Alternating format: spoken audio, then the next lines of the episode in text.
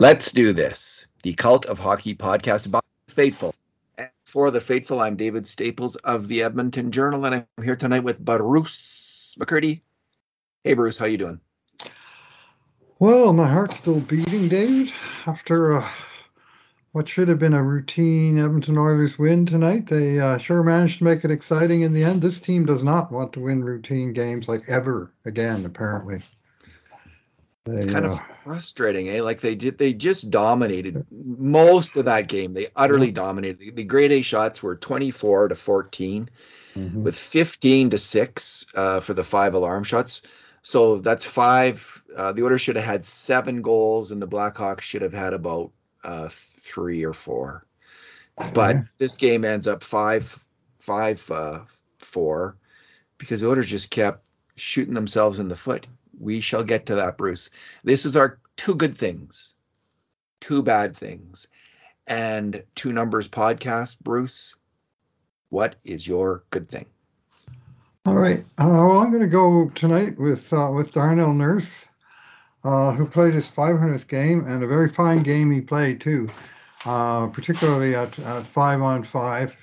Um, and uh, he was uh, just all over the ice, David, on, the first Oilers goal that finally broke broke the ice. Nurse made no fewer than four plays in succession, good ones uh, containing the puck in the D zone corner and not letting it get out, uh, uh, reaching behind the net to chip a puck over to a teammate. Then he activated into the rush into the neutral zone and gained the zone. The puck cycled around and it came back to uh, uh, to Darnell, and he he fired a perfect cross ice uh, seam pass to Draisaitl for the open net tap in. Just a beautiful pass, which yeah. he's made a few of later lately. Uh, for those who think Darnell Nurse can't make a pass, well, I'll admit he doesn't make all the passes that he tries, but he sure makes some of them. And he made that one. It was a beauty. It sure uh, was.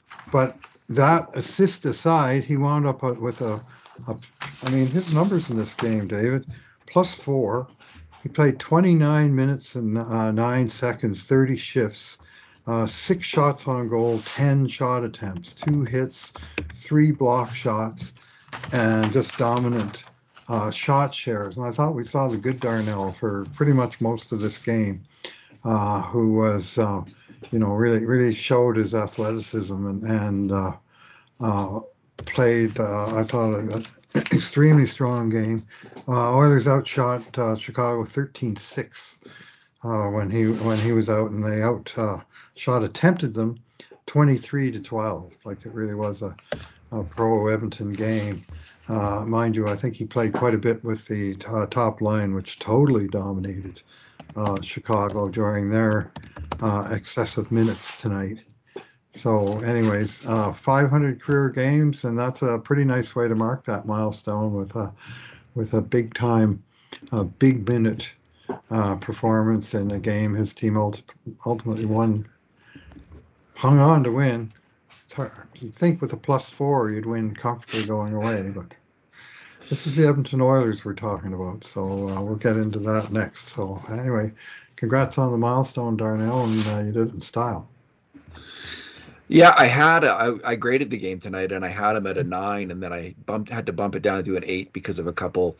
He kind of screened the goalie a little bit, I think, on Chicago's power oh, play goal. goal. Mm-hmm. Yeah, and um, he was also um, on the uh, fourth goal. He didn't prevent the pass out. That's a tough play, right? Like he, it's a power play.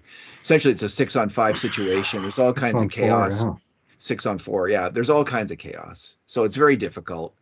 Um, but the puck did go through him. But other than that, Bruce, he was just he just had a commanding game. He was outstanding. Mm-hmm. He just nailed Black Colin Blackwell with a hit that hit that guy. That was an SOB. Shivering timbers. Oh. yeah, that was a wicked, wicked hit.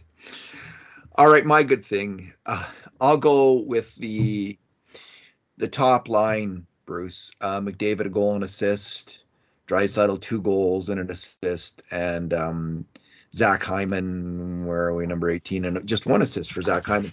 But um, I think their true dominance can be seen in the grade A shot totals. It's, uh, you know, so 24 to 15 for the for the Oilers as a team for um, grade A shots. Uh, excuse me, 24 to 14 for the Oilers. Mm-hmm. But um, McDavid himself was in on 12 of half. So he made a major contribution to half of them. Draisaitl made a major contribution, Bruce, to 14 grade A shots oh. this game, and Hyman, Hyman uh, 10.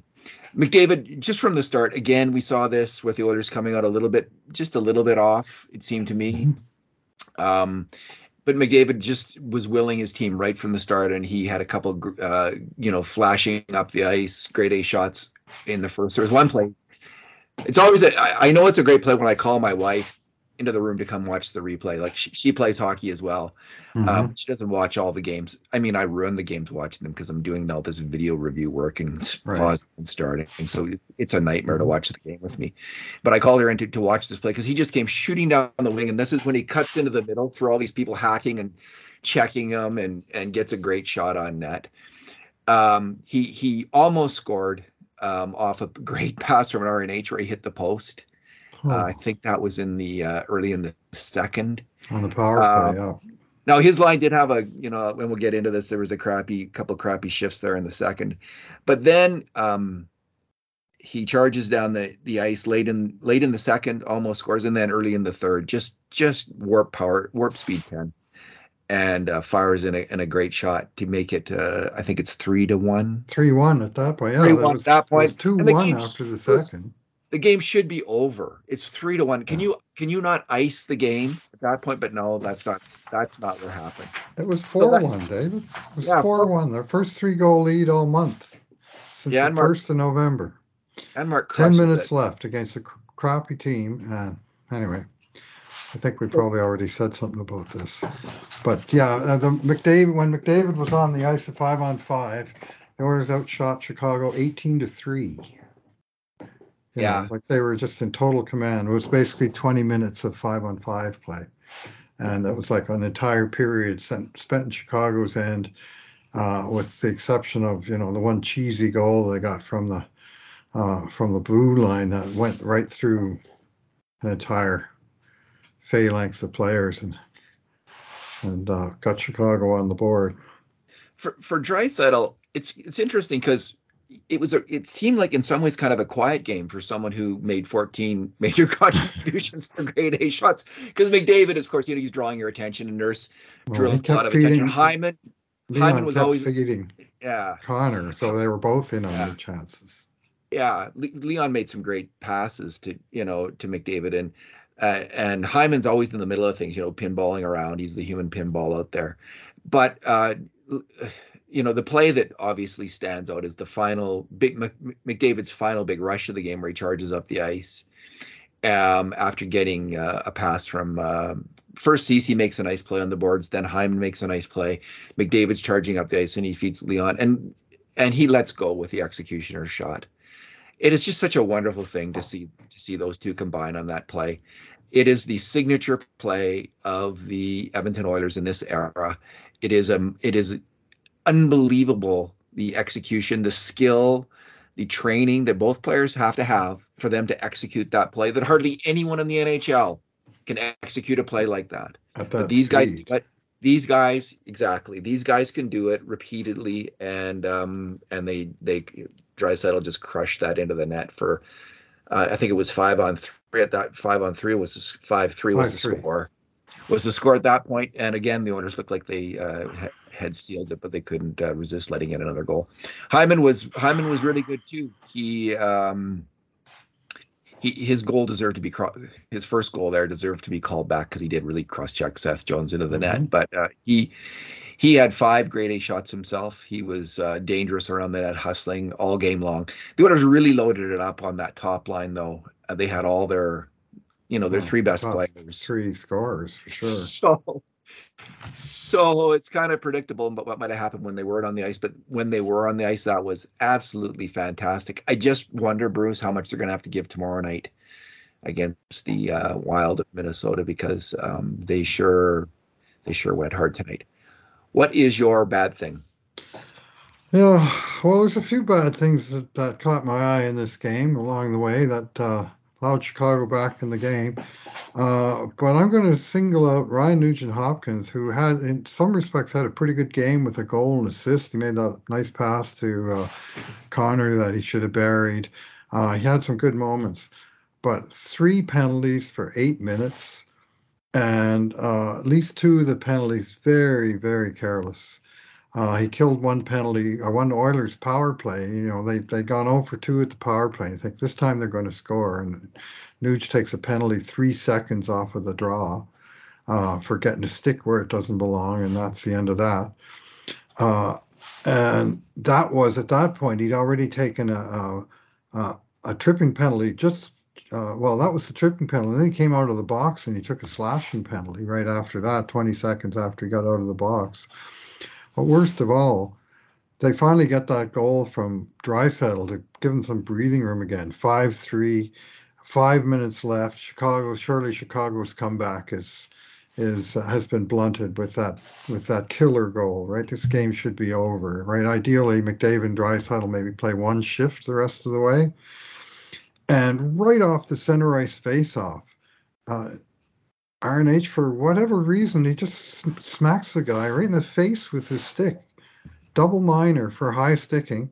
And now all of a sudden, well, it's a good thing it's a two goal lead, not a one goal lead, but there's 4.35 on the clock and four minutes on the penalty uh, clock.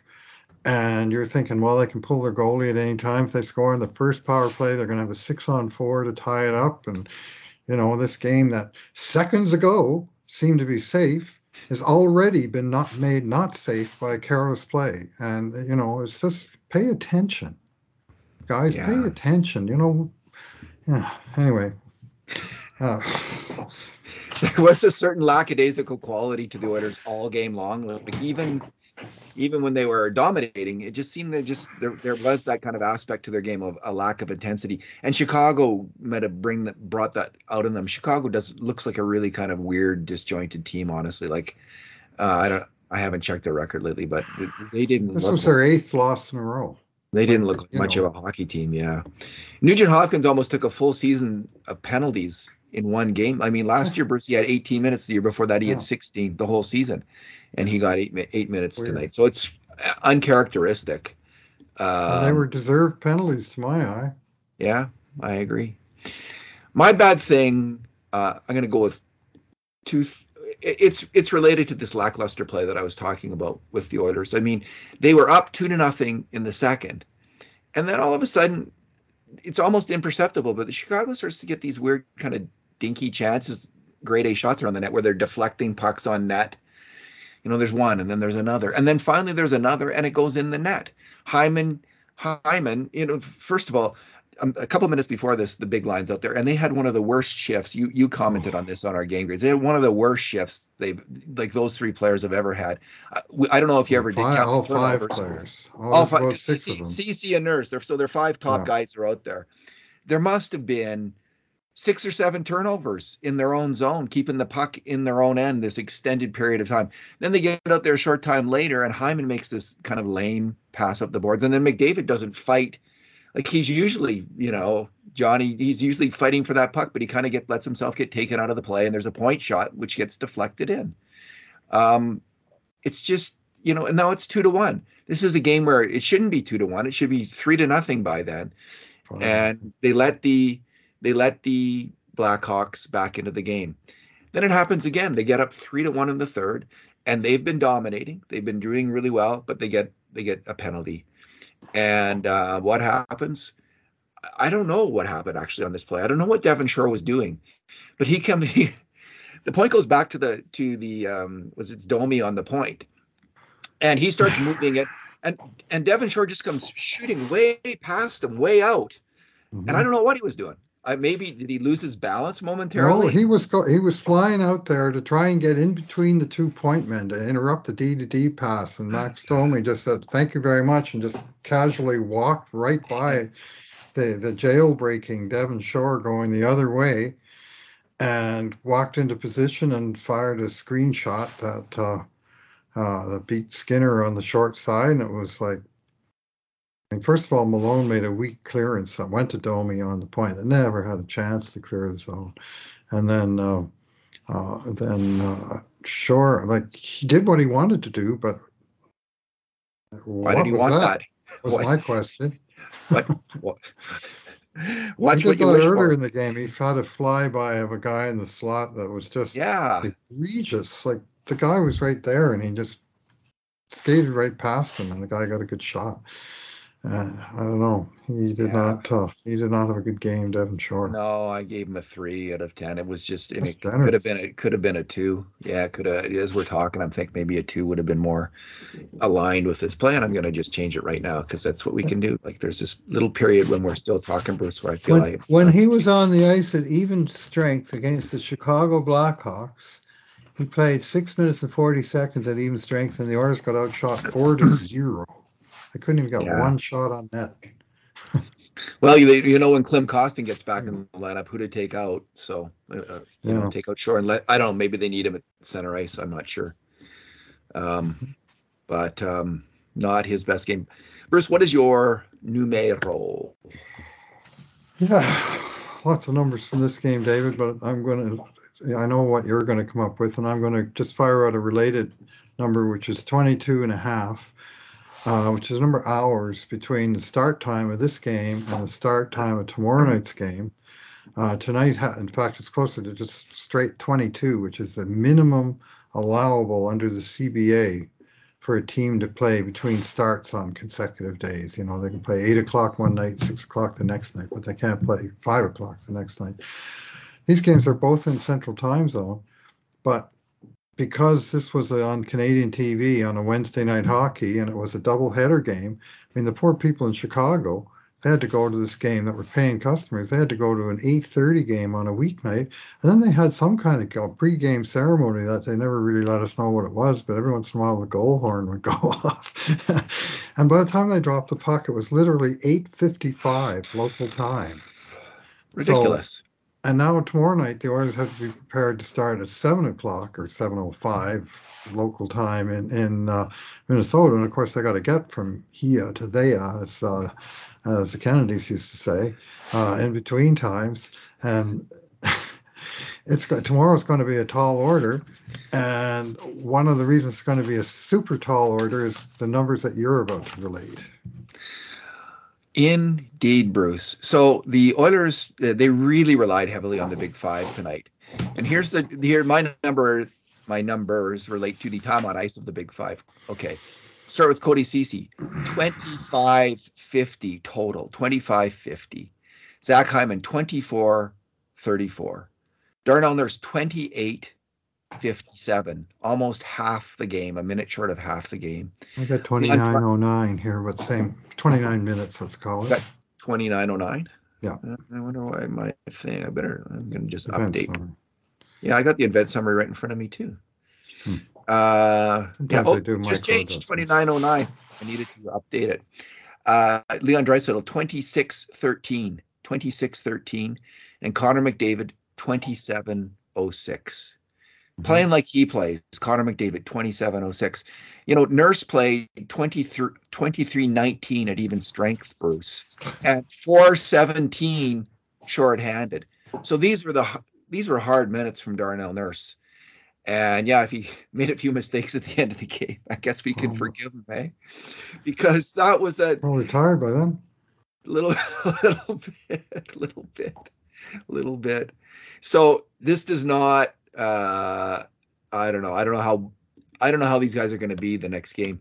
You know, they are well-conditioned athletes um, at their very uh, peak of their playing careers. They're still young men, so maybe you know, maybe the, the, the added five minutes in a game, maybe they can just brush that off. Um, unlike mortals, uh, mere mortals, but um, I just hope they have beds on the Oilers airplane so those guys can lie down. I don't know if they do. Like I don't know like what the seating is. I hope they got nice big seats that you know you can fold out into a full bed so they can just go to sleep as soon as they get on that that plane, which they're probably on right now. Shortly, already on it, yeah.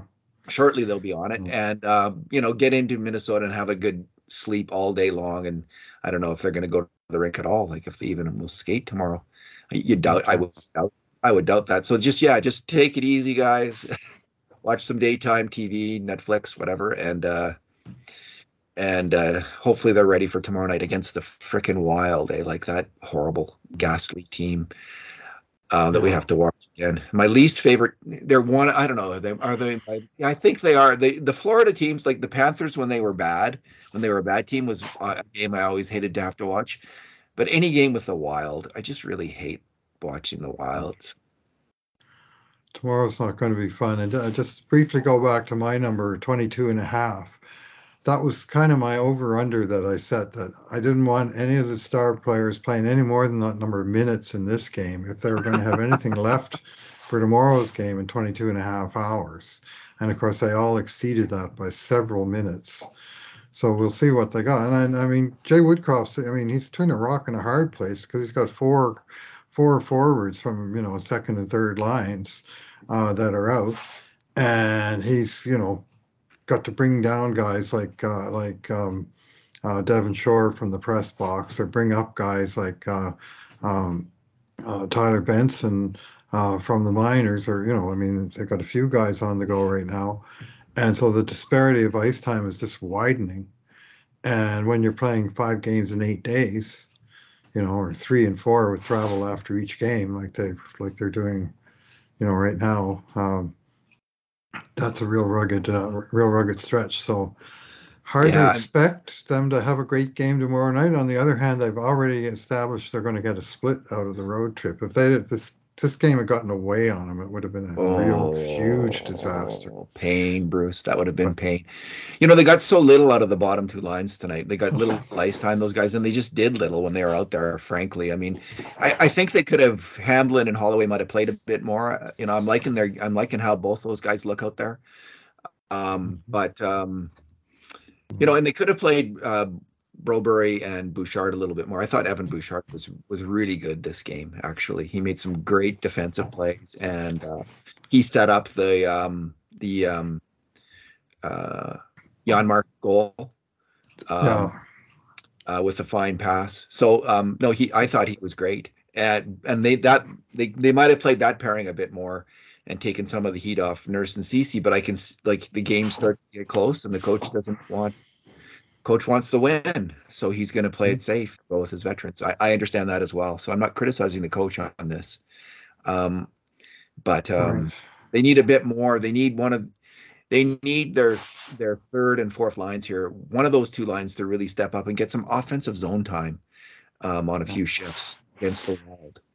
And you know, I'm not I, the Holloway Malone line. Is that is that a line? That was a line, right? I think that line. Holloway, Hamblin Malone. They were the last yeah. two games aligned. I don't mind that line, and I think that mm-hmm. maybe they get something going because that Hamblin, he Hamblin really hustles, and Holloway is a fast hockey player uh, who's looking looking to me like an NHL player the last handful of games. So Final yeah, thoughts. He's com- he's coming along for sure. Yeah, that that goal, Puljujarvi made a great play along the blue line to yeah. cause the turnover, and then Bouchard just fished out the puck, and he just calmly waited for the breakout to develop, and then he flipped it over the pile and and got Nuge coming down the middle of the ice for the two on one. That was a a, a very calm, cool, and collected play by Bush that sprang that rush.